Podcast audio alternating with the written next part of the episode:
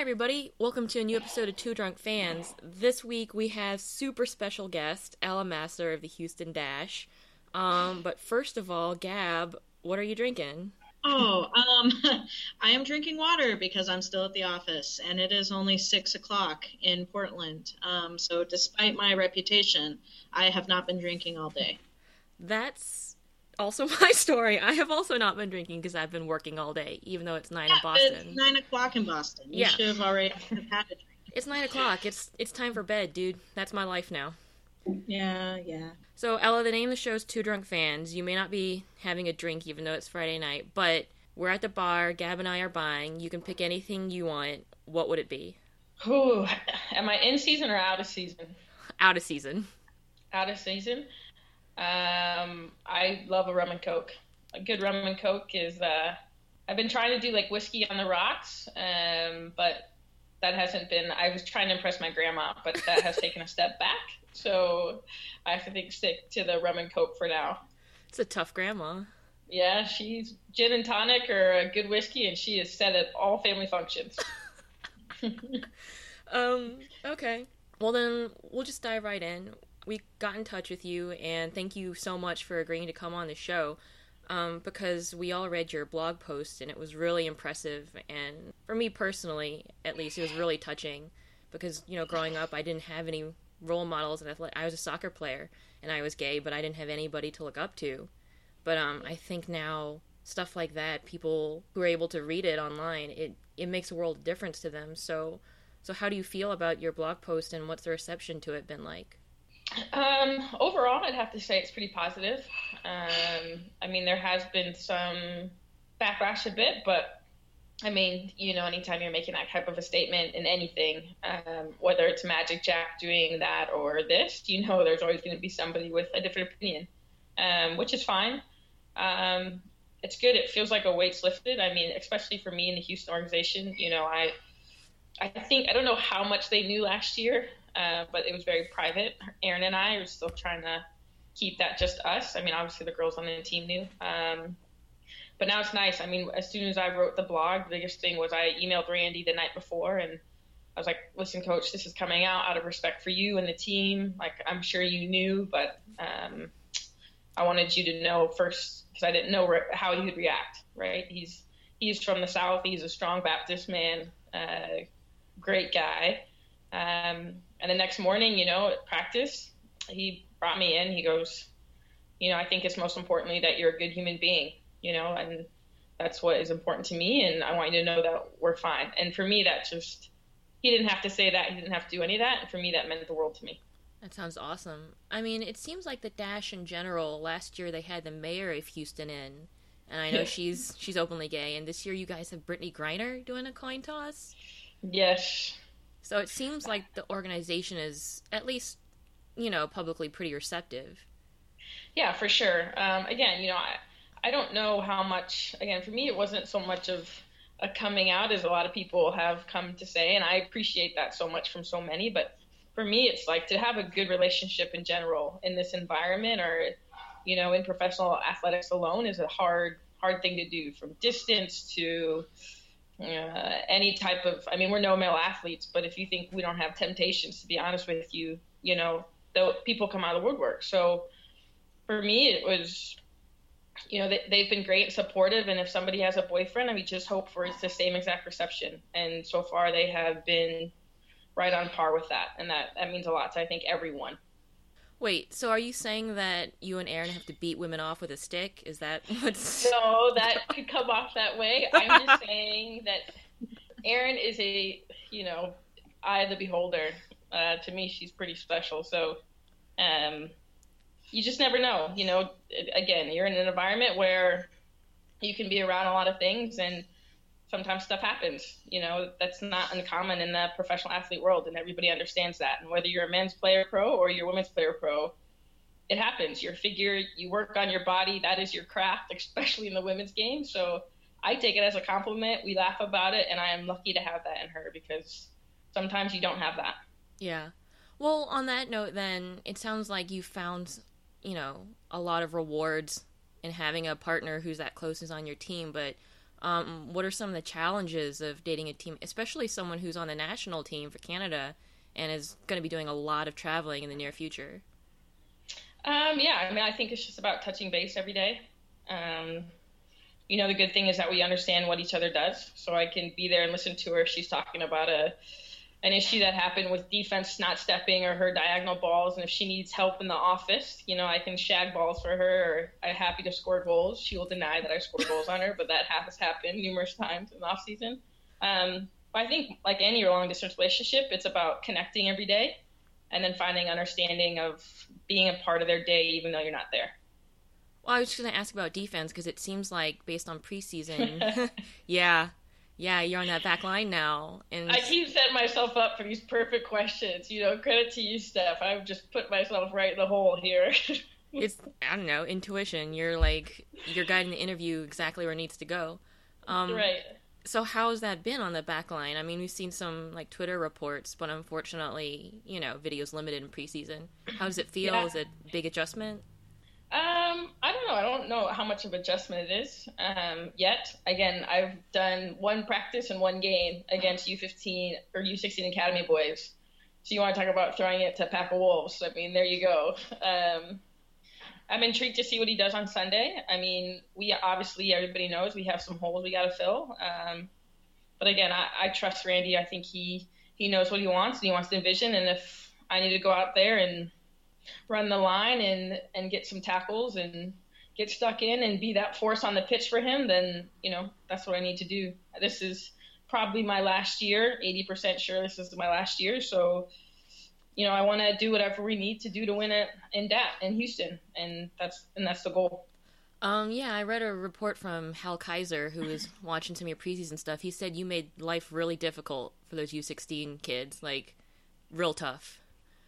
Yeah, I mean, I think playing with boys most of my career in the off season, you know, the guys are quick and fast. So if they get time to turn and face you, whether you're a forward or you're a defender, you don't let them do it. Um, and if you can keep up with another, his number was 11 in the game, and he's off your back shoulder with that kind of pace, you know, you can only hope that when you, you know, you meet Al or A Rod, and you know, you, you you strap up those running shoes and you get ready to go. You know, credit to them. So if you can keep up with the boys, I think you can keep up with a lot of people. Uh, also, with Randy Waldrum, you've now in NWSL worked with two great coaches, Randy Waldrum and Rory Dames. Has there is there like a significant difference in their coaching style? Is it was it an adjustment going from Chicago to Houston? Um, yeah, I would say so. Um, you know, Rory is a Midwest guy, and he has a, a approach. I think he reads his players, and he thinks some can take a little bit more heat, I would call it, um, than others. And, you know, he gets after his players, which is not a bad thing. You hope it's because of respect at the end of the day. Um, Randy's not that up in your face, yell at you. If he has an issue, he'll kind of pull you aside and talk to you about it. And if you have, if you ask him something, he'll have a very open and candid conversation with you. But I would say that their coaching styles are quite different. Yes. Yeah, I saw that in Philly. I was at the NSCAA conference, and I was at a panel where Rory Dames was speaking, and he just openly right there on the stage said um, he doesn't think a lot of national team players are fully buying into the league because it makes it it increases competition for their spots on the national team. He just came out and said it. I mean, do you have any thoughts on that or? Uh, Rory tends to do that. Again, you know, credit to him. He is honest with you in that, and it is it is his his opinion. Um, and you know, with the national team girls, I think that they are focused on the World Cup. Um, you know, I think they're there for a reason, and you know, Jill has seen them and has that group of girls in. Um, do I think that a team could compete with them in the league of a different group of girls? Of course. If I wasn't playing and thinking that you could compete and go at them, then I'm not doing my job. Um, but again, they're in for a reason. They can do things that are incredible and extraordinary. I mean, I think Lauren Cheney is one of the best footballers in the world. Yeah, no um, doubt. She's incredible, and she's a great human being. And same for Becky Sauerbrunn you know that that kid is someone I've played with for on and off for five or six years. She works hard, she does everything right, and she deserves it. So depending on who you are, and then others you want to get on a field and go, let's go one v one and see who wins. that's why that's what we're supposed to think, you know? Yeah. With NWSL, uh, you've been part of this league and WPS, and we're coming up on year three, which has kind of been the crucible for women's soccer leagues in this country. What's the feeling amongst players now? Like, I we when we talked to Nikki Marshall, and Nikki Washington, they were like, I mean, obviously it's probably more optimistic at this point than it was right. last time around because it doesn't feel like teams are folding. But just from a player point of view, I mean, how does it how does it feel the future of the league? Um, I think with U.S. Soccer backing us, like really backing us, I'm talking about paying a paycheck actually, and Canada Soccer doing, and the Mexican Federation. Um, I think it's it's promising. You know, I we've had to take the non-national team players. We've had to take a huge pay cut. Um, I mean, this is the least I think I've ever been paid in three years, but yet here I am because of the importance of, you know, you have to do it the right way. I think this is the right way. I think this is the final grassroots start. And you look at NFL, you look at NBA when they started, they're playing in high school gyms. Mm-hmm. You know, I don't think we'll ever have that platform. Um, but if we want the kids, our kids to be able to play, then this is what we have to do. And and I honestly, wholeheartedly believe that. I'm hoping U.S. Soccer and teams like Houston and Philadelphia and Real Salt Lake and Colorado start to see the success here. I mean, we sell out three games with our 7,000 capacity, and we're breaking almost even. Awesome. Can, can we rally our community to do that? I sure hope so, and I hope Houston is a great city for that. But we have the men's stadium, we have these pooling tools. So I think Houston in general is under the microscope because they want to see how they do. But I mean, if those are your numbers of where you're pulling from, then we will bite the bullet so kids in five, ten years can actually get paid a wage where they're not worried about stuff in off season.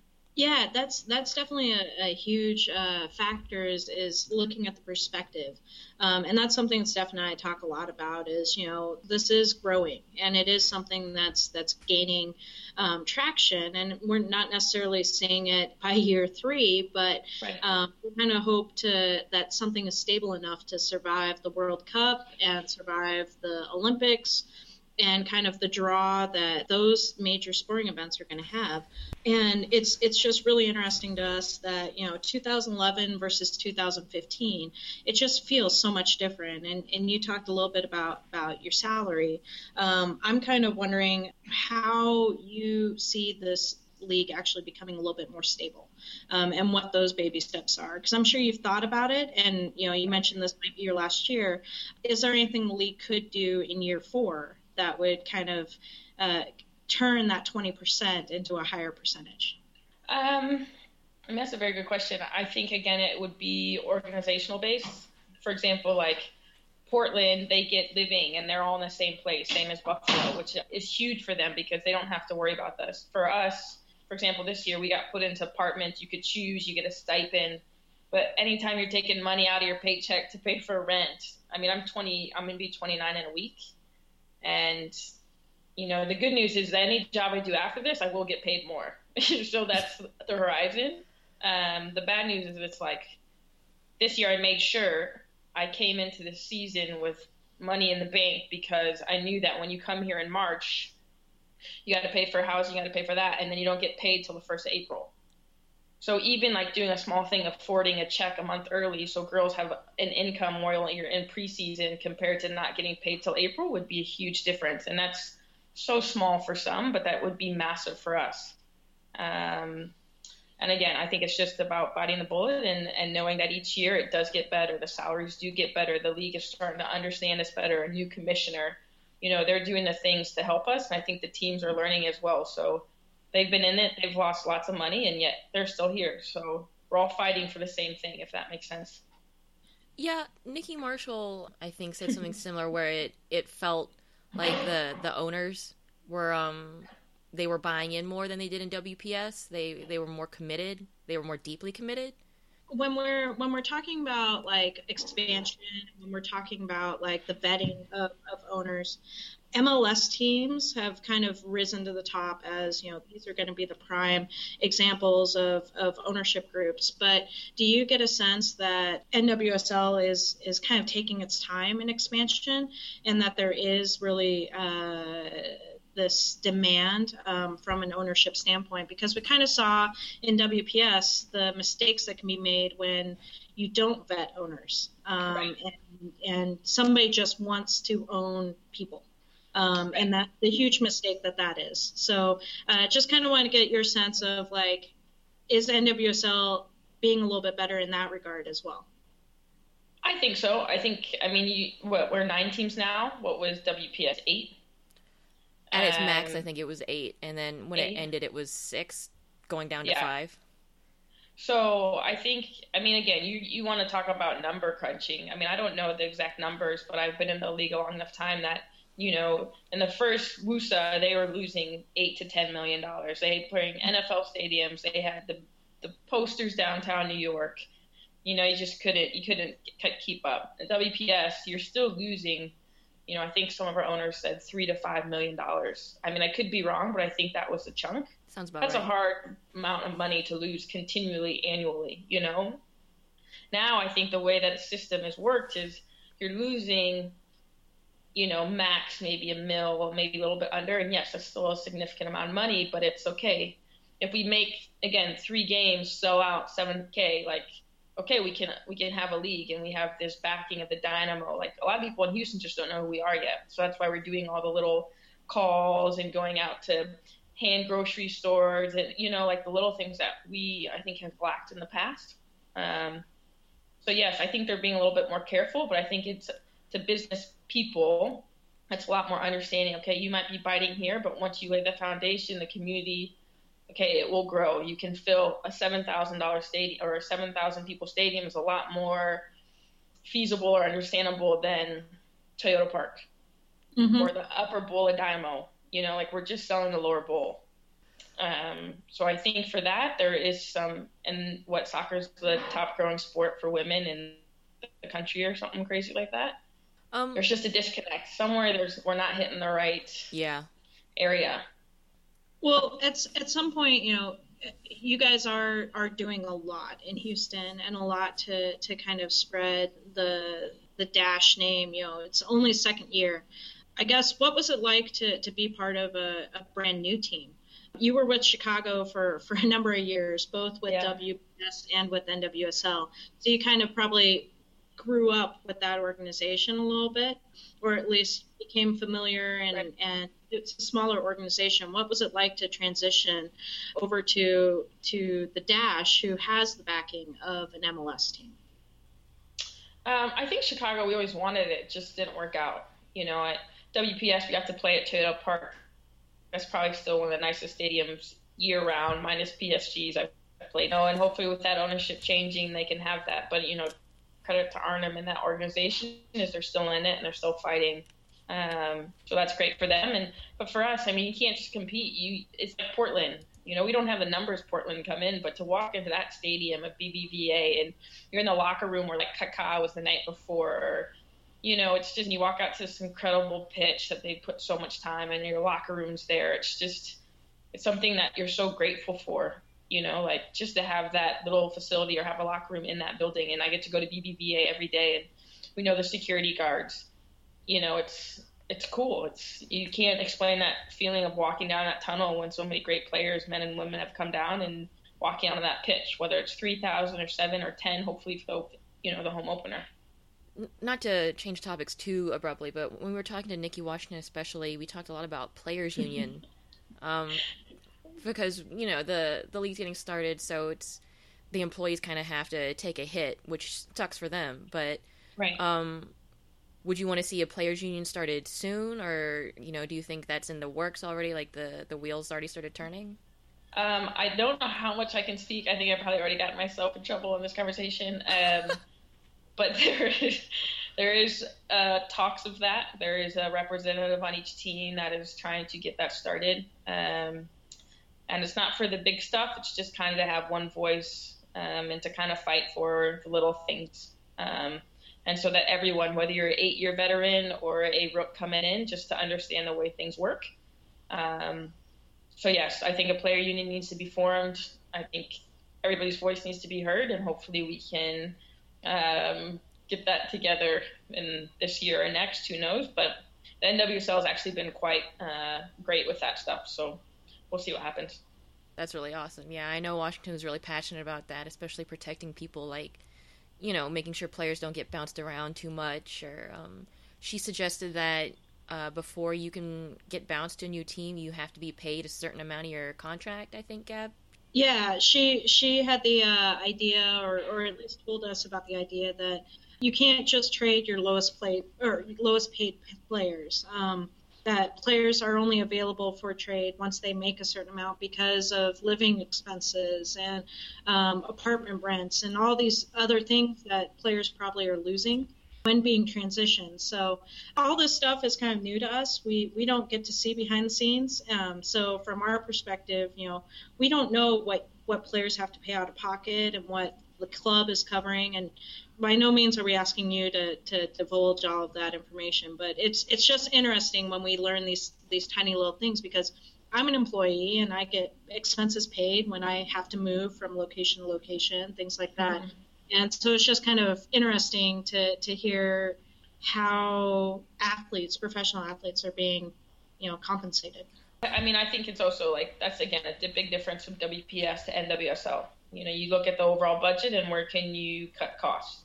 Um, and unfortunately, some areas have had to be cut, which really hinder us. And others, they're better. So again, I think each year, again, that's what we're fighting for is, okay, if we have to come in and pay a grand in rent in March, then one, tell us exactly what we're going to be getting paid like in December. Tell us what we're going to have to owe. Tell us what we're going to have to pay.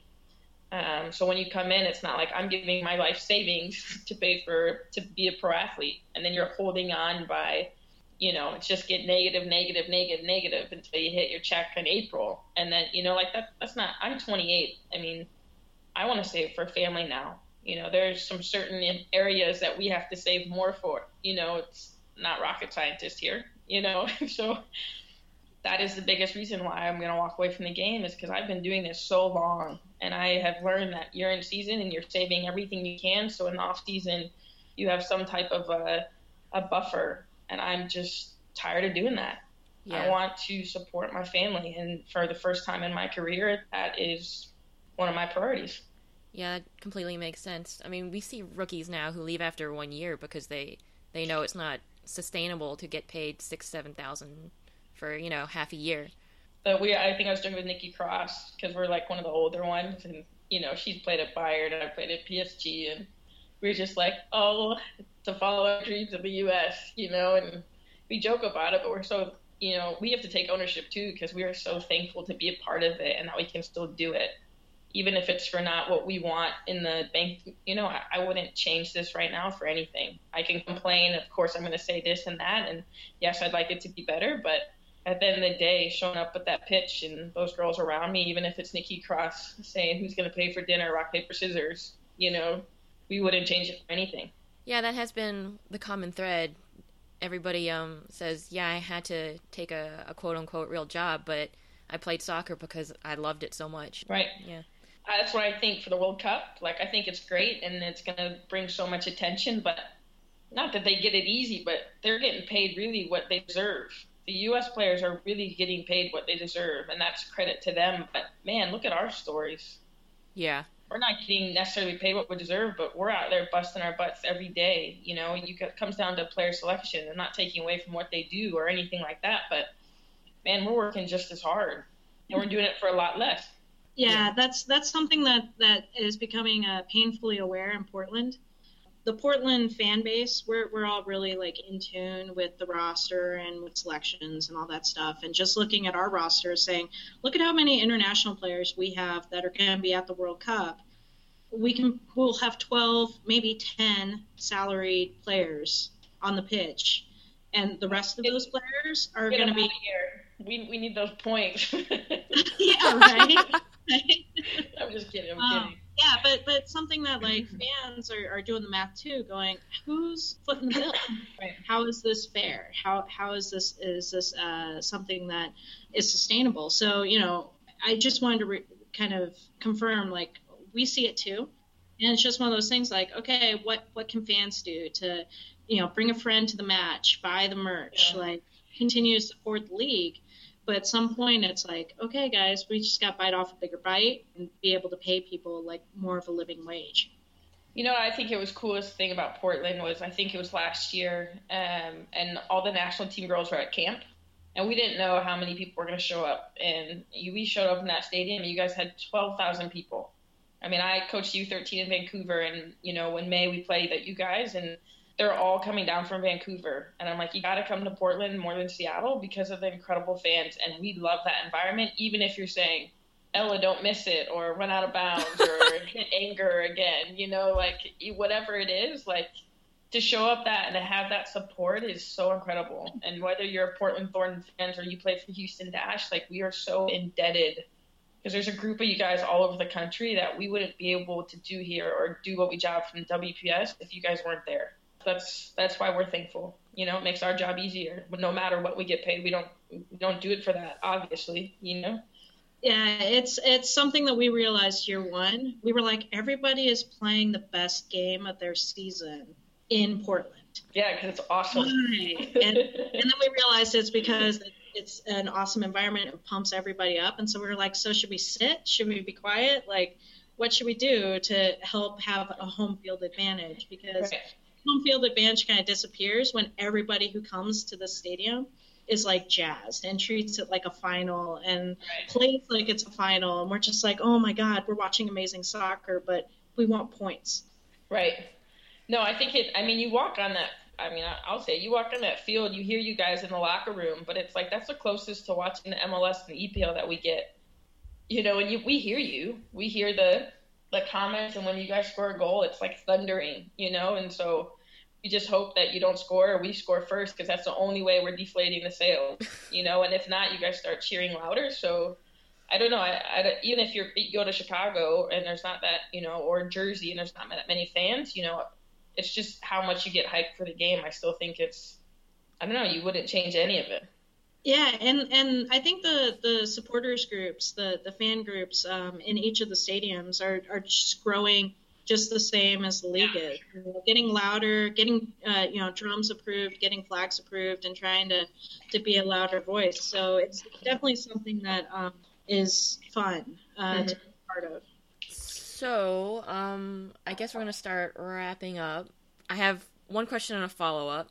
First question. Okay when is Canada going to be formally adopting you? Well, you should ask McLeod about that one. okay. She's, she's the. I actually have gotten. Shield's going to kill me for this.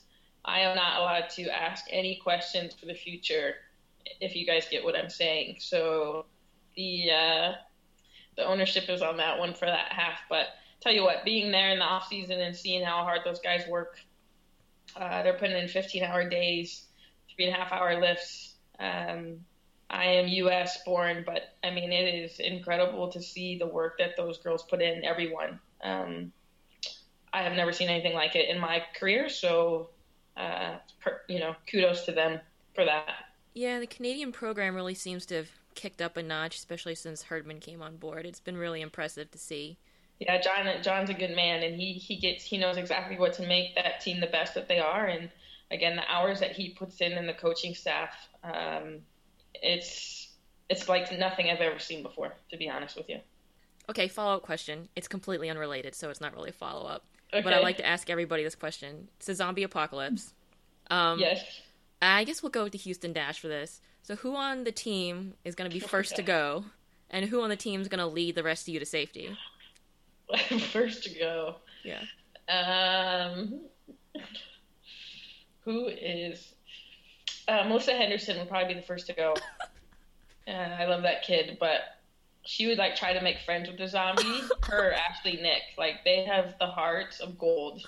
Those kids, um, such good human beings. I swear, if there was like a tarantula getting about to get stepped on, which it should because it's a spider, she would try to save it.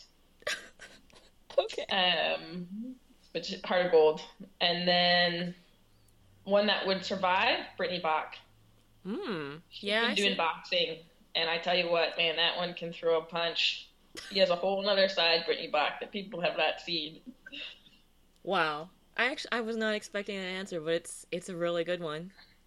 Okay. You should She's been putting up. She's going to be. Who's that UFC fighter that like knocked that girl Ronda out? Ronda Rousey. You you mark my words. Brittany Bock is doing something after football with. She is one killer in a gym. Tell you what. Wow, you heard it here, folks. Ella Masar predicts that Ronda Rousey will get taken on by Brittany Bock sometime in the future. or just boxing. She can't kick. That Rousey girl, I've, I've, she's she's something else. But Britt in boxing, man up. Muhammad Ali, All that right. kid's good. Uh, Gab, you had anything else? I've I've got nothing else. Um, this has been a great conversation. I feel like I've talked a lot, so apologize for that. No, that's exactly what we called you for. It was awesome. Every second of it was awesome.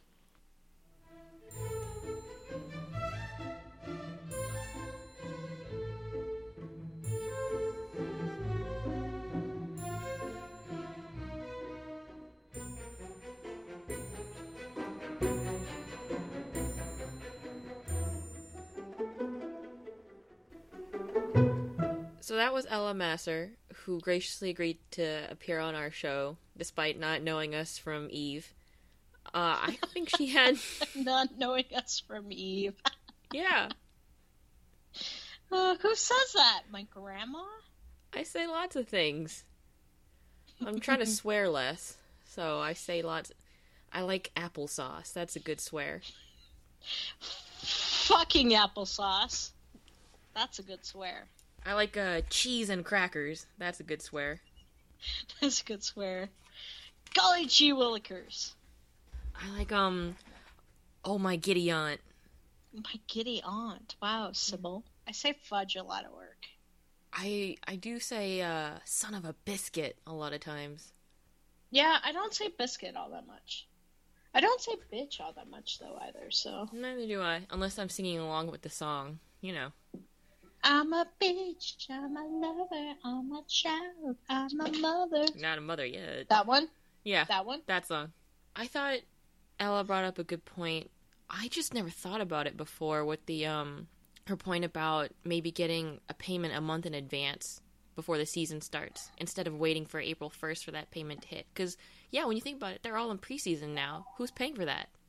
Well, my thing is, is like we know nothing about any of the HR side of NWSL. Like, we barely know that the that the minimum wage for an NWSL player is six thousand dollars. Yeah. Um, you know, Jamie Goldberg said that players are signing thirty day contracts, sixty day contracts, ninety day contracts. Who knows what that dollar amount is? Like, are you really signing a thirty day contract for like a thousand dollars? Who who knows? We don't know. And every time we do one of these interviews, we just learn a little bit more. And I'm just like, what the fuck is going on?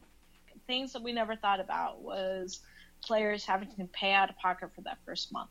I I can't wait for the day when the league is transparent or at least more transparent than it is now. Like right now it is opaque.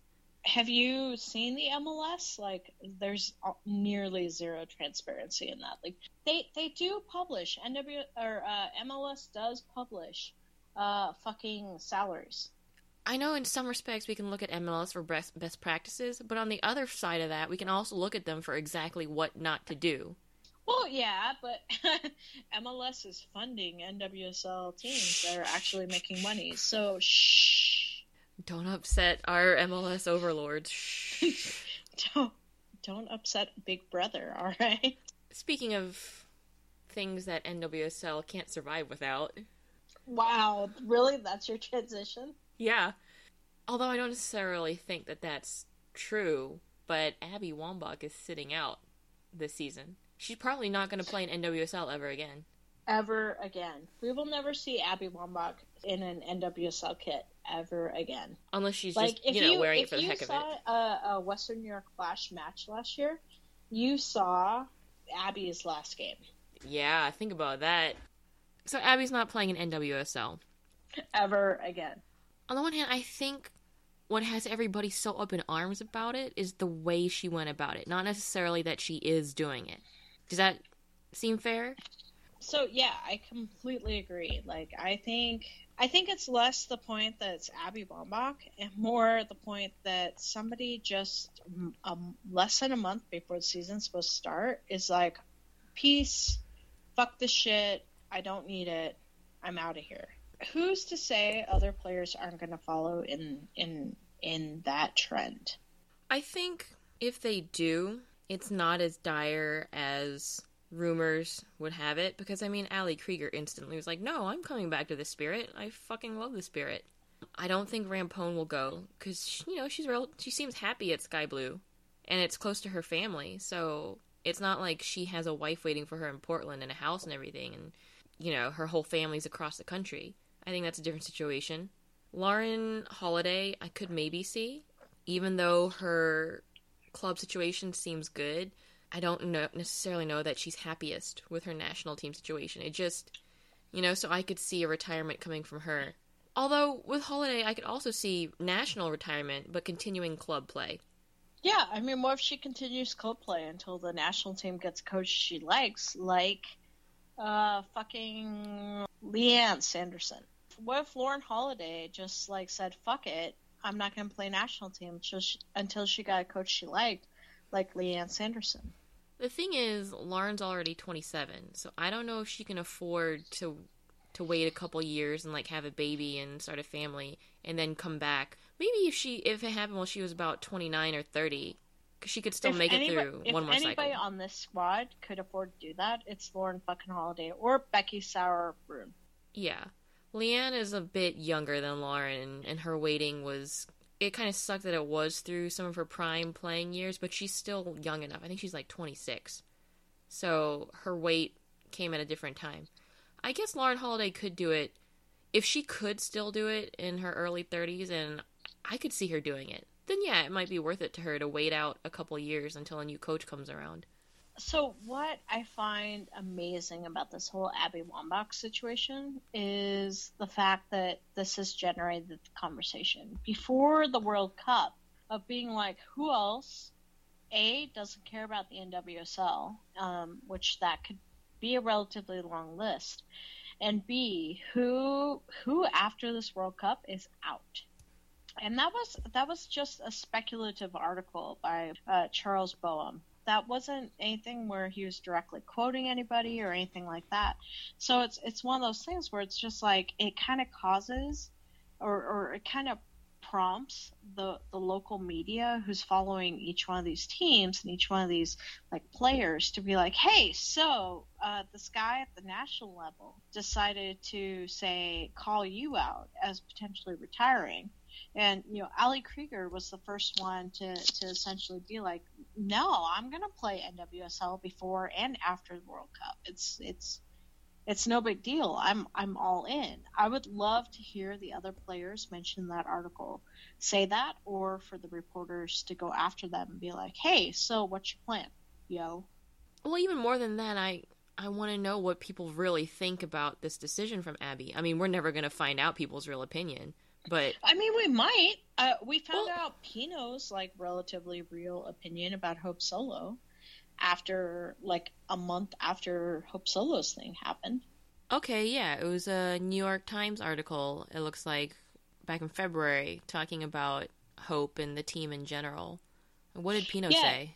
It, it was it was one of these things where Megan Rapinoe was the most critical that I've ever seen any of the women's national team players being, and she basically says, you know, she's thought about the possibility that Hope's not going to play with her, um, and she said, you know, if she's not being professional, you have to look at that, and you hope that the federation's making a decision. Um, it's it's one of those things where like Megan Rapinoe's going on the record and saying this might be self-inflicted, this might not, but at the end of the day, you kind of have to look at what Hope can do to improve, what she's doing to make it difficult for herself. Um, it's it's it's a really interesting article back in February that kind of adds some some light to the situation. And what Hope is saying now, like it's her first time talking to a therapist, it's her first time, you know, kind of looking at herself and looking at what she can do and not necessarily blaming others. Um, that makes it really interesting. Well, my question though then is like Hope's problems are not necessarily analogous to Abby's. Like Abby's situation is definitely probably not going to cause her to be this reflective and to kind of analyze her motivations and her problems because I don't I don't think she sees that there is a problem. Like it's not causing turmoil in camp. I mean, as far as we know, it's not causing turmoil, but it's not causing such a problem that players have to speak honestly about it or seem like a fool. You know, if Pinoe or anybody else in that team had spoken on this Hope Solo situation and said like it's totally fine, she's getting better, we wish her well, we would have all known that was pablum, right? That was like media trained pap. But with Abby, it's not like you know she got a DUI or court troubles or whatever. It's it's a situation that's best for her, it's best for the team, etc., etc. It's it's a really interesting situation because it's it's not a situation where she's saying I can't do it. She's saying I want to focus on this one singular thing, and she's putting the World Cup above club, which is not something that in the U.S. we're used to. Um, we're not used to players saying, you know, I'm going to opt out of this thing, and I'm not going to play for my club, and I'm only going to what what baffles me is she doesn't even have to try out for the World Cup squad. Like the World Cup squad is basically picked. Like the players that we saw in Algarve are going to be the players that are playing in Canada this summer, unless somebody gets hurt or and we have to call in a sub. And Abby knows that, and she knows her position within U.S. soccer, and she's exploiting that. In my in my humble opinion, Abby is exploiting the fact that she is Abby fucking Wambach and can do this. I mean, do you do you honestly think that like a Christen Press could be like, oh, Chicago Red Stars, you guys play on a really crappy turf surface, and I don't really want to train and play on that for like four games, so I'm just gonna go ahead and opt out to play preseason and you know, before the World Cup with you guys. Like, do you really think a Christen Press could do that? No, we know that nobody but Abby and maybe Christy Rampone could get away with this. But yeah, I I know that's part of what's chapping people's asses so much is this like assumption that she's going to be on the World Cup squad so she can take off from her club and prepare because she's going she knows she's going to be on the squad. On the other hand, if she acted like I want to train to be my best so I can try to make this World Cup squad, if she'd phrased it that way, would that have gone better? Or would we have all known that's just false humility. We all know she's going to be on the squad. She should just be open about what she's doing. I, I don't think there's a win in this situation. Yeah, I think I like, think so. I, I, I don't think that there's a way she can propose this and be like, so I'm not going to do the same thing everybody else is doing. I'm going to do it my own way, and everybody would be okay with it. I mean, definitely part of it is she's making it such that World Cup national team obligations far override club obligation. And on the one hand, you can see that argument, right? I'm not saying I totally agree with it, but you can see that argument where like it's World Cup. It's, you know, your obligation to country to try and win a World Cup outweighs any other obligation you have to any other team. And that if the United States wins a World Cup, the resulting publicity and the bump could be really good, like really, really, really good for the league. Like if Abby trains and peaks during the World Cup and manages to score even just one crucial goal, just one, not even just two to four, to like make the if she reels. if she only scores that quarterfinal against Brazil goal, that level of crucial. I mean, yeah, but that that's like fucking she, that shit's never gonna ever ever happen again. Well, uh, maybe, maybe not. Uh, okay, maybe, maybe, maybe. Okay, then then say that maybe it does happen. Like there's a you know point zero zero one chance that that shit happens again. Is that remote chance of her being that crucial really fairly then balanced against her against any ostensible commitment to club or the league? So my issue is less with Abby Wambach. Like I could care less that's Abby. It could be any player who's like, you know, it's not worth it to me to be part of this club that has me away from my family and I have to travel a lot and you know, I'm not really going to play because I don't want to get injured, whatever. Like it I I don't really care that it's Abby at the end of the day. The thing that I care about is the fact that US soccer has essentially said Amber Brooks, Erica Tymrak, Sarah Hagen, uh, Yael Averbuch, all of you players who were on the cusp of the national team player pool who were playing in Europe, making making a decent living. If you want a shot at making the national team, you have to come back and play at this league. Like the thing that pisses me off the most about this Abby Wambach deal is that suddenly U.S. Soccer has said, "Nah, NWSL." I mean, they've always been like, eh, NWSL, but it's just so blatant now. Could you imagine being Amber Brooks and being like, okay, I gave up Germany to come home and play in this league because I was told if you want to go to the Olympics, you got to play in this league. And suddenly Abby Wambach is like, peace out. I'm not playing in this league because I'm going to the World Cup. Yeah, I bet you right now Lindsey Horan is thinking, you know, it's all coming up, Lindsey. Good job, kid. Yeah, yeah. She made this kid that never went to college, this kid that chose Paris instead of UNC, is going, yeah, I knew I wasn't making that squad. College will always be there, and right now she's apparently making a decent bit of cash and getting some really high level soccer in Europe. Well, it's one of those things like what Ella just told us. You know, she's making the least amount of money she's made in three years. I mean, she didn't tell us outright, but it sounds like she's kind of scraping by to to hopefully set up infrastructure, set up some sort of system for kids 15 years down the road to be able to make money. That's true of most non-national teamers. I'll tell you this: I was at a Breakers event, and after it was after the season, and I heard a player asking for a waitressing job. That's because that's what they had to do during the off season because they're not going to get you know, a full time year round job because they're going to have to go to their boss in four or five months and go, hey, boss, I've got preseason. I'm expected to be at practice, you know, almost every day of the week. I can't do full time anymore. Yeah, unless you're a national teamer that earns a fucking, a real logistic, like, fucking salary, you have to work part time. You have to have side jobs, and that shit is fucking painful. Try to fit into your schedule um, it's humbling to be like, look, I'm a pro athlete, but I'm also a bartender. Well, okay, okay. Devil's avocado, Liz Lemon. This league is partially marketed on the star power of its national teamers. If the national team doesn't do well at the World Cup, does that significantly diminish the marketing power of the league? Does it significantly impact its uh, ticket sales? if if this team peters out like before the semis, if this team doesn't live up to the hype, yeah, I, I completely think so. Like it's it's not like the the United States is in a situation where we're gonna we're gonna get beat at something like women's soccer and go, holy fuck, we need to double down on this program.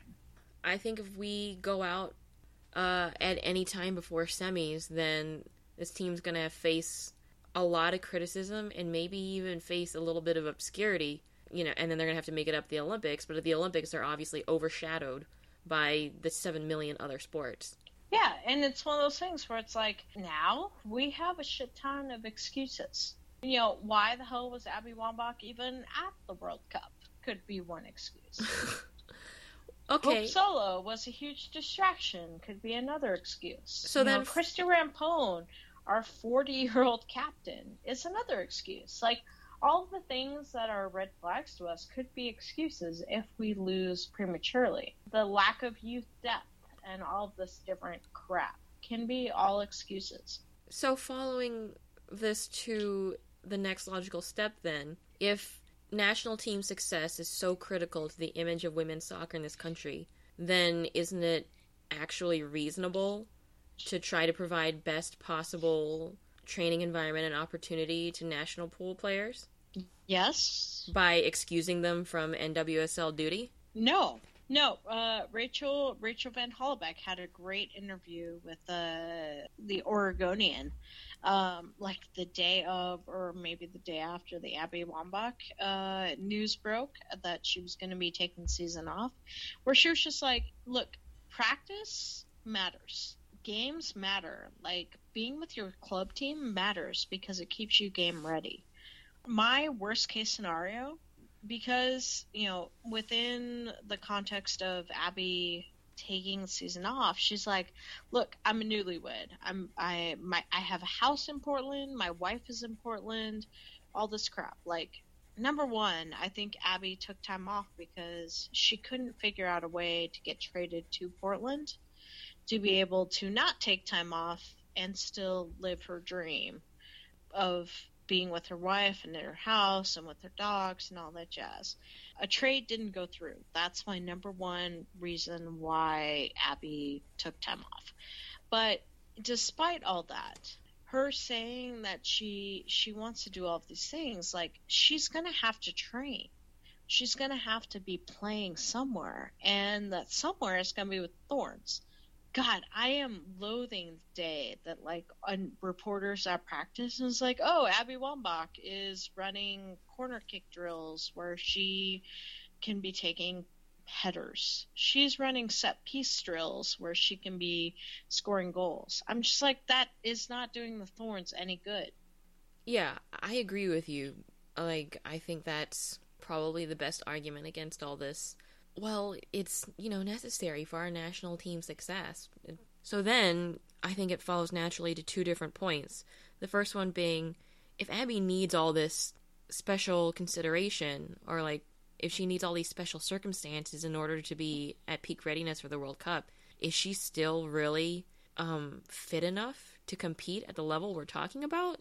And then the second point being, she's doing all this because I think she said straight up in her interview, I'm kind of at a point in my life where I shouldn't have to take one for the team.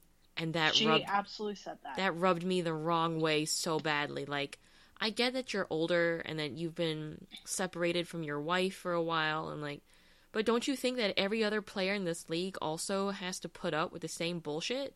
My biggest hangup with this whole Abby Wambach thing is that she's she to Sports Illustrated was essentially like, I, I need to take this season off because my position, my my role on team is physically demanding. Blah blah blah blah blah.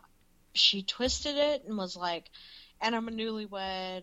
I, I want to be in Portland with my wife. Um, my family's really important to me. Your priorities change when you get married. And almost in the same breath, she's like, but, you know, I also wouldn't mind playing in Europe. Yeah, that part puzzled me too.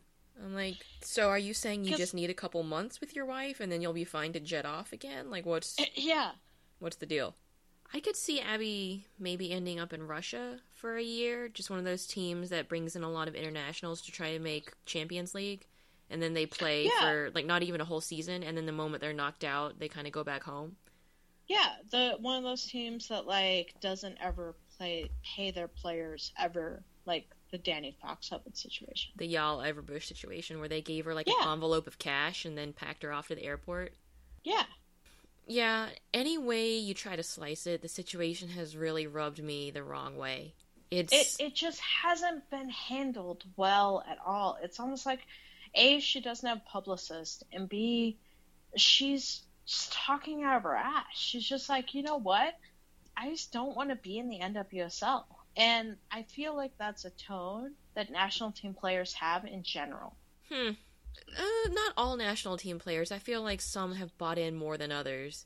And it may depend on how much they enjoy being at their respective clubs. Some of them have clearly Well- found great club situations. Sorry. Yeah, I mean, I mean, maybe I'm maybe I'm jaded because I'm in Portland and we have certain national team players here who don't even want to acknowledge the team that they're playing for. But that's not for me to say. All right, dude. It's it's a Friday night. I'm I'm a little drunge. Oh, a We- little we- drunge. We, li- we, we lived up to our namesake. It's Friday night. Do you feel all right? Party is on the west side. So are you gonna reach for your I- forty and I- turn it up? Designated driver, take the keys to my truck. Good. It sounds like you don't need to be driving anywhere. Yeah, no. okay. Don't get used to this uh, player interview thing. We just happened to get lucky with some gracious people at the right time. We we just happen to know people who know people. Thanks again for listening. Um, we hope you enjoy these player interviews, but next week we will be back to drunkenly ranting on our own. All by ourselves. We don't want to be all by ourselves. I would love being by myself if it meant you left. anymore. Bum, bum, bum.